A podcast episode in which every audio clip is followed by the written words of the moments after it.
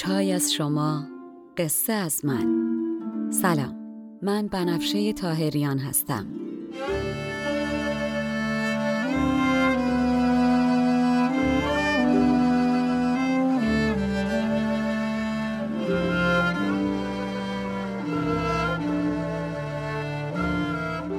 شما به شست و دومین اپیزود پادکست چای با بنفشه گوش می‌کنین. من در این پادکست قصه های کهن رو به زبان ساده امروز میگم و لابلاشم بعضی از ابیات رو می‌خونم. تا بدونین قصه آدما از هزار سال پیش تا امروز فرق چندانی نکرده. ما همونیم که بودیم. بریم سراغ قصه.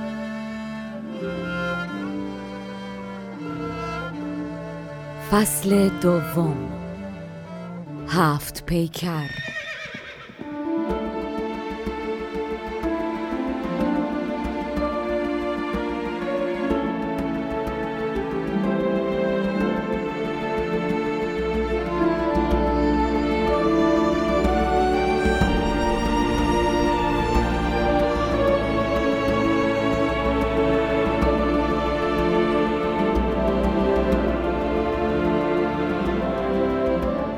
قسمت اول. در قسمت قبل در مقدمه داستان گفتم که نظامی هر منظومش رو یا به یکی از سلاطین دورانش تقدیم کرده و یا به سفارششون نوشتتش. ضمنا بی برو برگرد هم اول داستان ها و قبل از اینکه توضیح بده کتاب رو به کی تقدیم می‌خواد بکنه از عظمت خداوند صحبت می‌کنه و ارادتش رو به رسول اکرم ابراز می‌کنه. نظامی مردیه که هم ریشه تعلقات زمینیش نیرومنده و هم قصد برکندن و رهایی از تنگنای آب و خاک داره و شخصیت های داستانهاش هم مردانی هستند که در طی داستان شخصیتشون متعالی میشه و از خواسته های زمینی میگذرن. خب دیگه کم کم می‌تونیم بریم سراغ آغاز منظومه هفت پیکر. آغاز برنامه های ما همکنون شروع شد. بشتابی اما قبل از شروع داستان باید بگم اسپانسر این قسمت هم سازمان مهاجرتی ابر به مدیریت خانم نیلوفر شاه محمدیه. اگر به مهاجرت فکر می‌کنین باید ارز کنم سازمان مهاجرتی ابر مؤسسه ثبت شده قانونی در تورنتوی کانادا و با مجوز رسمی اداره مهاجرته.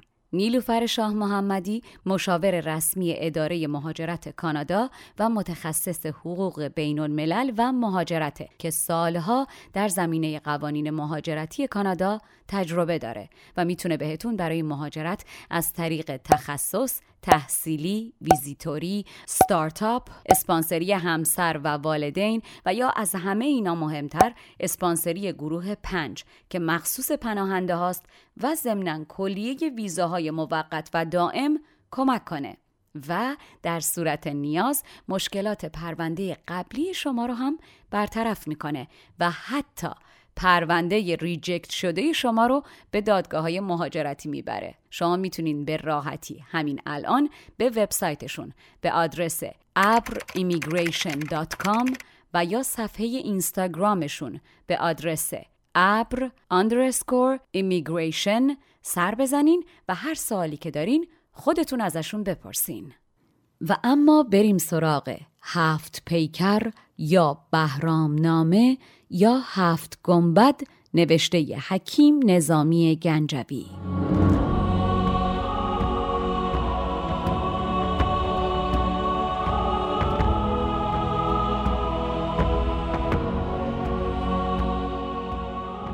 نظامی داستان رو به نام ایزد بخشاینده شروع می‌کنه و در تعریف از خداوند 58 بیت سرایده که من چکیدش رو براتون بی توضیح می‌خونم. حکیم خودش با پروردگار ساده و روان صحبت کرده. هرچی هم گفته همون چیزاییه که خداپرستان به هر زبان و دینی بعد از هزار سال دارن تکرارش می‌کنن. فرقی نکرده. نظامی میگه در بدایت بدایت همه چیز.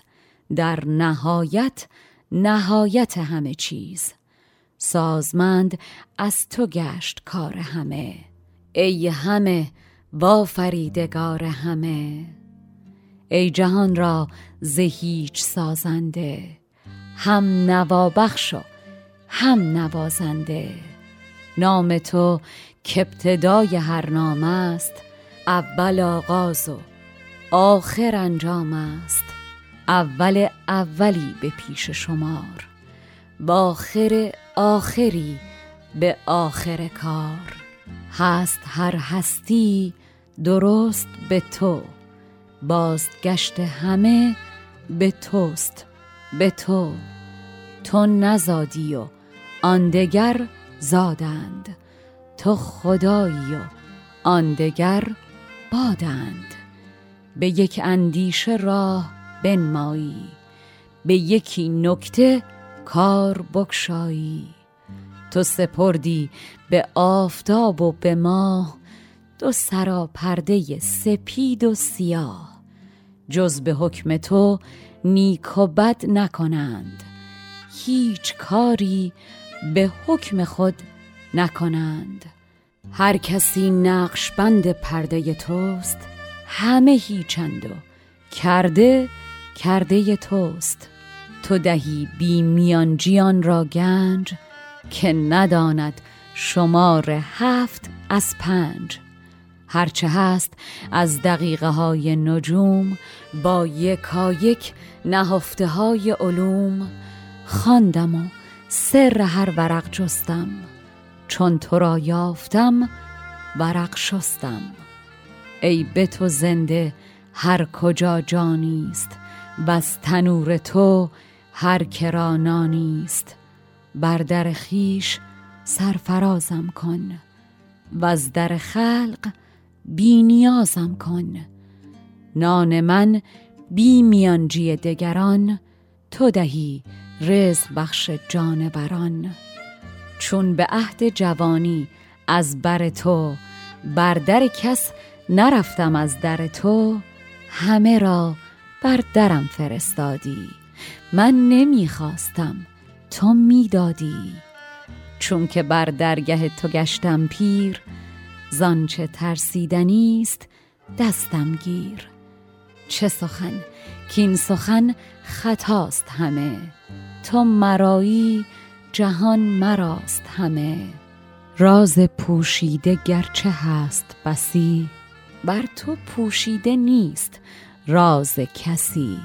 قرض آن به که از تو می جویم سخن آن به که با تو می گویم راز گویم به خلق خار شوم. با تو گویم بزرگوار شوم. ای نظامی پناه پرور تو بر در کس مرانش از در تو. سربلندی ده از خداوندی همتش را به تاج خورسندی تا به وقتی که عرض کار بود گرچه درویش تاجدار بود.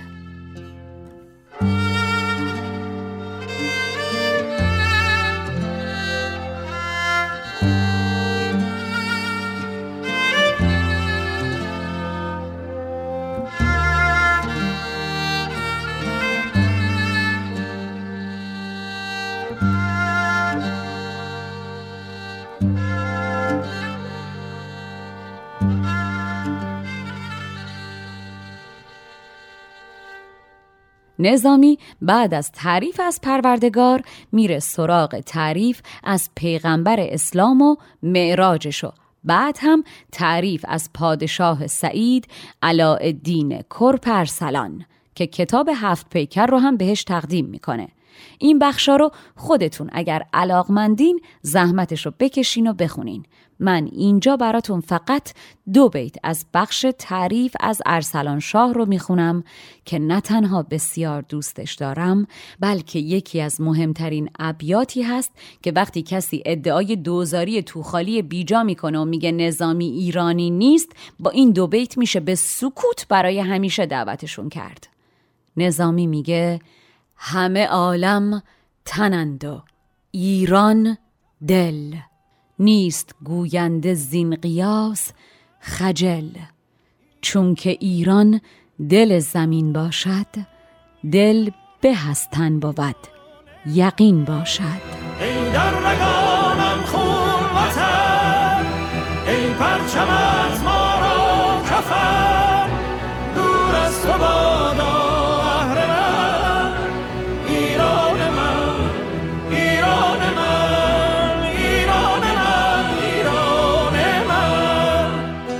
و اما نظامی در مورد دلیل نوشتن این داستان میگه یه روز از طرف یکی از زنان سراپرده شاه سلیمان یعنی همون علایالدین محمد حاکم مراقه. پنهانی نامه ای دریافت می‌کنه که با دیدنش از شادی بال در میاره. خانم در نامه در نهایت احترام و تمجید به حکیم میگه استاد همش که رمزونه. بابا یه شعری بگو مثل ماه شب عید. از اون ماه هلالی خوشگلا که از باریکی نشه دیدشونا. یه شعر اونجوری بگو بلکه این روزه مدام تموم بشه. از اون شعرها که نکته هاشو فقط کسانی که دل روشن دارن می‌فهمن بگو. داستانی بگو که با گفتنش جادوگران شعر و هنر سحر کلامت بشن. راهی بزن بر سازن توان زد شعری بخوان که با رتل گران زد اینجا خالی از لطف نیست که بدونین نظامی در پایان این داستان میگه داستان رو در چهاردهم ماه رمضان چهار ساعت رفته از روز و در سال 593 به پایان برده. بعید نیست که نظامی این داستان رو به عنوان عیدی عید فطر تقدیم شاه کرده باشه.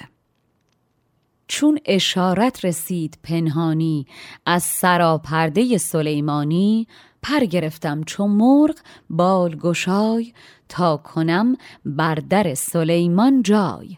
در اشارت چنان نمود برید که هلالی برآور از شب اید آنچنان که از هجاب تاریکی کس نبیند در روز باریکی. تا کند سحر سحر سازی تو. جادوان را خیال بازی تو. خانم نسخه جادویی مهر و محبت رو هم برای نظامی پیچیده و میگه شعری بگو که انگار فلفل روی آتیش بریزی و آتش چنان تند و تیز بشه که این موم افسردگیامون بر اثر گرماش نرم بشه و این دل سخت و سردمون گرم. این تخت روان ما رو از این راه تنگ و باریک بیرون ببر. سه دیگه رقصیدن پشت خر لنگ.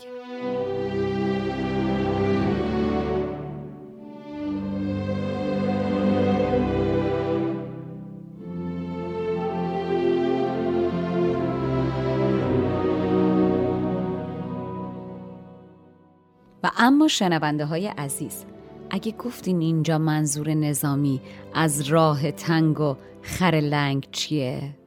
نظامی داره به داستان لیلی و مجنون اشاره می‌کنه درسته که در اون زمان داستان عشق این دوتا خیلی مشهور بوده اما نظامی معتقد بوده داستان بی حرکت و جنب و جوش و سیاه و سفید و لوسیه که نمیشه بهش خیلی رنگ و لعاب و عاشقیت و بوس و کنار اضافه کرد نهایتا هم وقتی با اصرار پسرش محمد داستان لیلی و مجنون رو می‌نویسه همون اول داستان میگه لیکن چه کنم؟ هوا دو رنگ است اندیشه فراخ و سینه تنگ است. دهلیز فسانه چون بود تنگ گردد سخن از شد آمدن لنگ.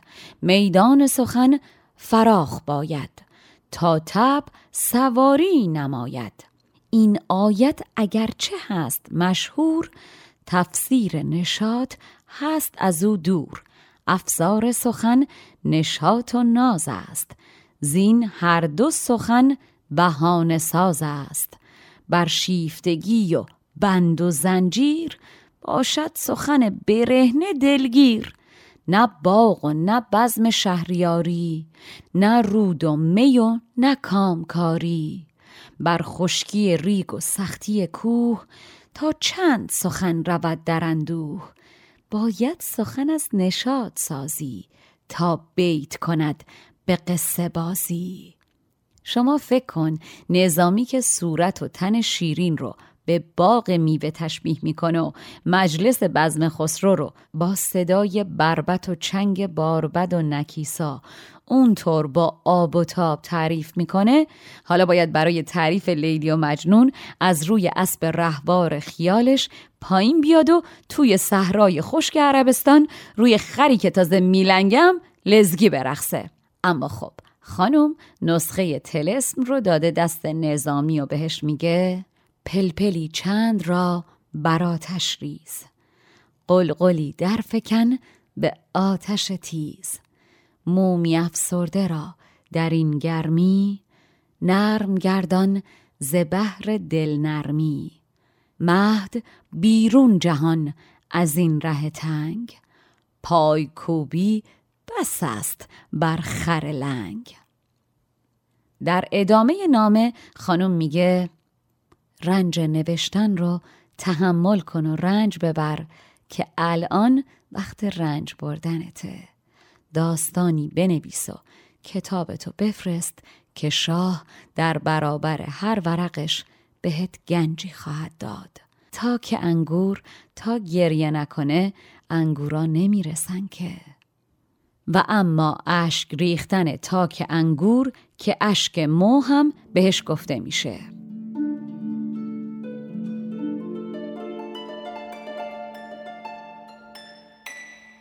باید درس کنم اول بهار از شاخه های درخت انگور آب میچکه. عوام در قدیم می‌گفتن تاک از خواب زمستونی بیدار شده و داره به بیبری خودش گریه می‌کنه. اشکمو بهترین نوشیدنی فروردین ماه بس که برای بدن خاصیت داره. انگور هزار نوم خدا از اون نباتاتیه که همه چیزش فایده داره. از چوب تا اشک تا برگ تا میوش چه خشک و چه تازه و چه شراب و چه سرکه. رنج بر وقت رنج بردن توست. گنج شه در ورق شمردن توست. رنج برد تو ره به گنج برد. ببرد گنج هر که رنج برد. تا کنگور تا نگرید زار خنده خوش نیارد آخر کار. در ادامه نامه خانم میگه نظامی مغز بدون استخون و اصل بدون مگس نمیشه. تو چرا ابر بیبارون شدی؟ تو تنور گرم داری نونو بچسبون. زود تون سری پرده از روی دختران بکر در خانه بردار و قصه هایی که دیگران نگفتن و تو بگو. مغز بی استخوان ندید کسی. انگبینی کجاست بی مگسی. ابر بی آب چند باشی؟ چند؟ گرم داری تنور نان در بند. پرده بربند و چابکی بنمای. روی بکران پردگی بکشای. نظامی میگه چون در نامه از من یه همچین درخواستی شده بود خوشحال از جا پریدم و رفتم سراغ نامه ها یا همون کتاب ها و نوشته های با ارزش قدیمی. نظامی میگه در بین همه این نوشته ها رسیدم به نامه های مهمی که در مورد تاریخ شهریاران نوشته بودن. رسیدم به نامه‌ای که نویسنده چاب و کندیشه به تمام و کمال نظم داده و نوشته بودش. اشاره نظامی اینجا به کتابهای مهم خدای نامه و شاهنامه است و منظورش از نویسنده چاب و کندیشه هم فردوسیه. شاهنامه رو که می‌شناسین اما در مورد توضیح خدای نامه خداینامه ها گونه ای از رویدادنامه های رسمی روزگار ساسانیان بودند که بهشون کتاب شاهان هم می‌گفتن. خداینامه مهمترین آثار تاریخی دوران ساسانیه که درش نام پادشاهان دودمانهای ایرانی و رویدادهای دورانهای گوناگون رو آمیخته با افسانه گاهی ضبط کرده بودند. مضمون کتاب خداینامه کهن تاریخ حماسی ایران آفرینش جهان و نخستین شهریار تا یزدگرد سوم ساسانیه در تهیه و تنظیم خداینامه دبیران شاهی موبدان و خاندانهای بزرگ ساسانی نقش داشتند. فردوسی برای نوشتن شاهنامه یکی از منابعی که ازش استفاده کرده خداینامه بوده. اصل خداینامه به زبان پهلوی در دست نیست. از کهنترین مترجمان معروف این کتاب ابن مقفه است. همون نویسنده و مترجم بسیار باسواد ایرانی روزبه پوردادویه که گفتم بهترین ترجمه کلیله و دمنه از زبان پهلوی به عربی رو انجام داده بود. همون. والا هر بار به اسمش می‌رسم دلم میسوزه. گفته میشه ابن مقفع فقط در ظاهر مسلمان میشه. اما در واقع کماکان زرتشتی باقی میمونه و نهایتا یه همچین دانشمندی که ترجمه هاش سرمشق سخندانان و نویسندگان عربی نویس و عربی زبان بوده به دستور خلیفه و به دست سفیان ابن معاویه عامل بسره به وضعی بسیار فجیع و وحشیانه کشته میشه. بگذریم. نظامی میگه فردوسی انگار که لل تراشیده باشه. من رفتم سراغ اون خورده های لل که ریخته بوده و بهشون نپرداخته بوده. من چون گوهرسنجی کار بلد همون خورده جواهرا رو چنان تراشیدم که شده این گنجی که جلوی چشمتونه. باشد که بزرگان نقدش کنن. من هرچی فردوسی ناگفته باقی گذاشته بود میگم و هیچ کدوم از چیزایی که تعریف کرده دوباره تعریف نمی کنم. من مروارید نیمه سفته رو کامل سفتم. چون برید از من این قرض درخواست شادمانی نشست و غم برخواست جستم از نامه های نغز نبرد آنچه دل را گشاده داند کرد هرچه تاریخ شهریاران بود در یکی نامه اختیار آن بود چابک رسید نخست. همه را نظم داده بود درست. مانده زان لعل ریزه لختی گرد. هر یکی زان قرازه چیزی کرد. من از آن خورده چک و هر سنجی بر تراشیدم این چونین گنجی. تا بزرگان چو نقد کار کنند از همه نقدش اختیار کنند. آنچ از او نیم گفته بود گفتم. گوهر نیم سفته را سفتم. و نظامی ادامه میده و میگه در ضمن می‌خواستم داستانی بگم با یه آرایش غریب و عجیب و جدید. در نتیجه در تمام نامه های قدیمی که دستم بهشون رسید از زبان تازی و دری و از هر سرزمینی بخارا یا تبری هر ورقی که به دستم رسید خوندم و همین که بالاخره چارچوب داستان در ذهنم شکل گرفت داستان رو نوشتم.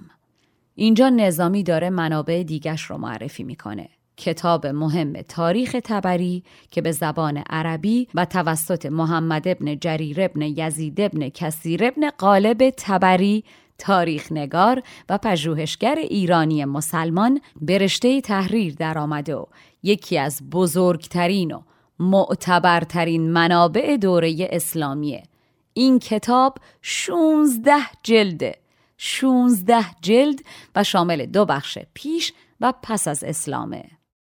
وانچ دیدم که راست بود و درست ماندمش هم بران قرار نخست.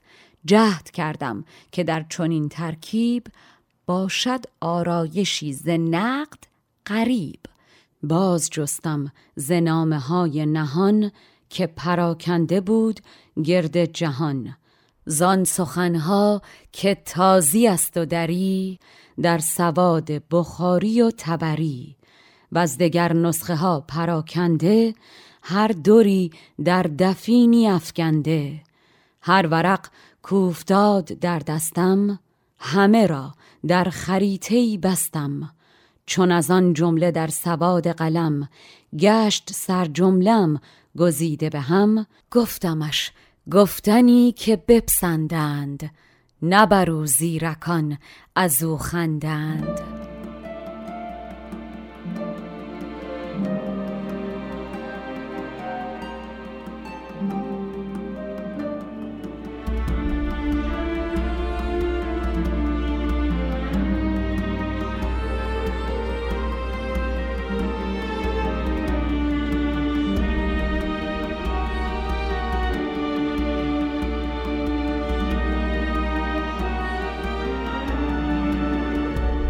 نظامی میگه همونطور که در اوستا برای هر آدمی با هر سوالی یک جوابی وجود داره من هم نقش بهرام نامه رو با هفت عروس چنان زینت دادم که هر کس با هر سلیقه و خلق و خویی جواب سوالش رو از یک عروس بگیره و چون هفت خط به هم برسن نقطه سعادت پدید میاد.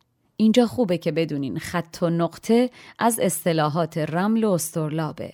نظامی منظورش اینه که بهرام با هم نشینی با این هفت عروس به سعادت می‌رسه و خواننده این داستان هم اگر نکته سنج باشه و به عمق داستانها پی ببره به سعادت می‌رسه. بعدم نظامی مثال بالای 18 سال می‌زنه و میگه آب مرد اگر در رحم زن ریخته بشه ازش آدم در میاد. اما اگر رو خاک ریخته بشه چیزی نمیشه. داستان من همون آبه. مهم اینه که شنونده کی باشه. نقش این نامه را چو زند مجوس جلوه زان دادم به هفت عروس. تا عروسان چرخ اگر یک راه در عروسان من کنند نگاه از همارایشی و همکاری هر یکی را یکی کند یاری. آخر از هفت خط که یار شود نقطه‌ای بر نشان کار شود. آبی انداختند و مردم شد. آب انداخته بسی گم شد. و شما فکر کردی نظامی به همین سادگی میره سراغ قصه؟ نه خیر. نظامی در بخش بعد در ستایش سخن و اندرز میگه در دنیا هیچ چیز ماندگارتر از سخن آدم نیست. آنچه او هم نو است و هم کهن است سخن است و در این سخن سخن است. سخنی کوچ و روح بی است. خازن گنج خانه غیب است. قصه ناشنیده او داند. نامه نانبشته او خواند. بنگر از هر چه آفرید خدای تا از او جز سخن چه ماند به جای؟ یادگاری که از آدمی زاده است سخن است. آن دگر همه باد است. بعدم میگه آدم و سخنش که یا مثل گلاب گل بر جان میشینه و یا مثل خار گل به تن فرو میره. سخن آدم می‌تونه مهره مار یا نیش مار باشه. گر کسی پرسدت که دانش پاک زادمی خیزد آدمی از خاک گو گلاب از گل و گل از خار است. نوش در مهره مهره در مار است و الحق که از آدم فقط سخنش میمونه. شما ببین من در این اپیزود نام چند نویسنده رو که بیش از هزار سال پیش زندگی می‌کردن بردم و ازشون یاد کردم. خدایشان بیامرزد. نظامی خوب که در ستایش و اهمیت سخن حرف می‌زنه آخرین کاری که قبل از شروع داستان هفت پیکر می‌کنه نصیحت کردن پسرش محمده که موقع سرودن این داستان جوانی حدوداً 17 18 سال است و بهش میگه محمد جان اولا دنبال نام نیکو باش که من رو سربلند کنی. دو همنشینی انتخاب کن که از خودت بهتر و خوشکلام تر باشه. سه از ستمگر و ضعیف کش جماعت دوری کن. چهار دل فراخ و صبور باش و از هر گری برای خودت کلید بساز. پنج از آدمی که گوهر وجودش بده دوری کن. کشتن کژدم هنره شش دلت با خدا باشه. هفت تا می‌تونی علم و هنر بیاموز و تنبلی و کوردلی رو از خودت دور کن. هشت. خودت رو. جان و عقلت رو بشناس. نه. به داشتهات قانع و سربلند باش. ده. بخشنده باش. ای پسر هان و هان تو را گفتم که تو بیدار شو که من خفتم. سکه بر نقش نیک نامی بند که از بلندی رسی به چرخ بلند. تا من آنجا که شهر بند شوم از بلندیت سر بلند شوم. همنشینی که ناف بوی بود خوبتر زانکه یاف گوی بود. ای به یک هم نشست باشد و بس کفکند نام زشت بر صد کس. در چنین ره مخسب چون پیران. گرد کن دامن از زبونگیران آهنت گرچه آهنیست نفیس راه سنگ است و سنگ مغناطیس. چون رسد تنگی دور دورنگ راه بر دل فراخ دار نه تنگ. بس گره کو کلید پنهانی است. بس درشتی که در وی آسانی است.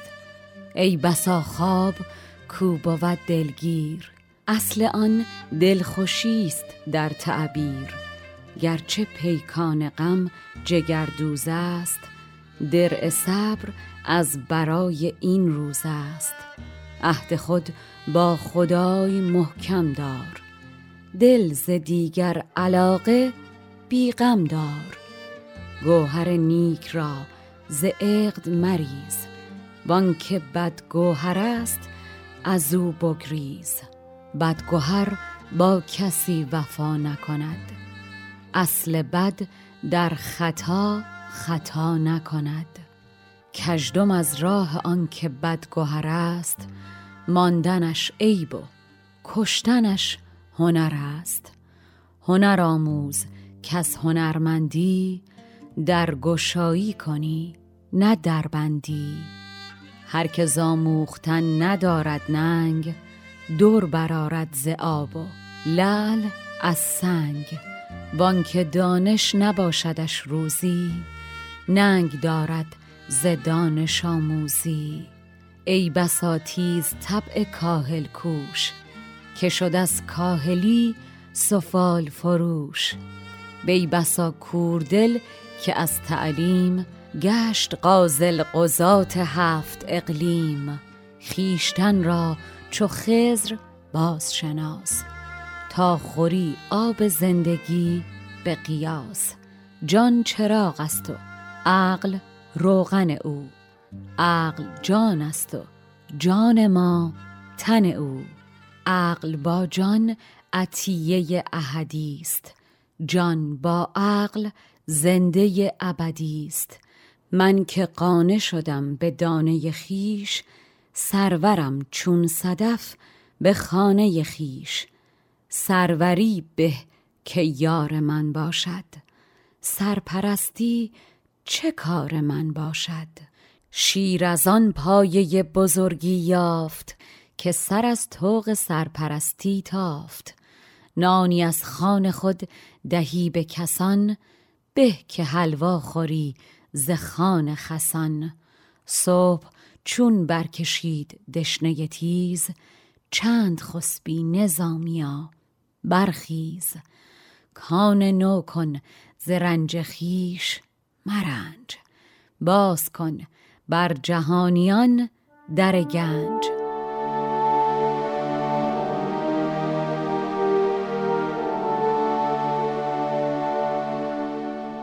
من اشعار بخش های نظم کتاب و ستایش سخن و نصیحت نظامی به پسرش رو کامل نخوندم که از حوصلتون خارج نشه. شما دوست داشتین؟ برین سراغش. و بالاخره نظامی میره سراغ آغاز داستان بهرام. که خب شما برای شنیدنش باید صبور باشین و تا قسمت بعد یادتون نره که ما را به دیگران معرفی کنین و اسپانسر این اپیزود ما یعنی سازمان مهاجرتی ابر رو همین الان فالو و حمایت کنین و اگر سوالی دارین به واتساپشون به شماره 647 686 1079 و یا تلگرامشون با شماره 647 311 75 72 تماس بگیرین. تا قسمت بعد تنتون سلامت و جانتون شیرین.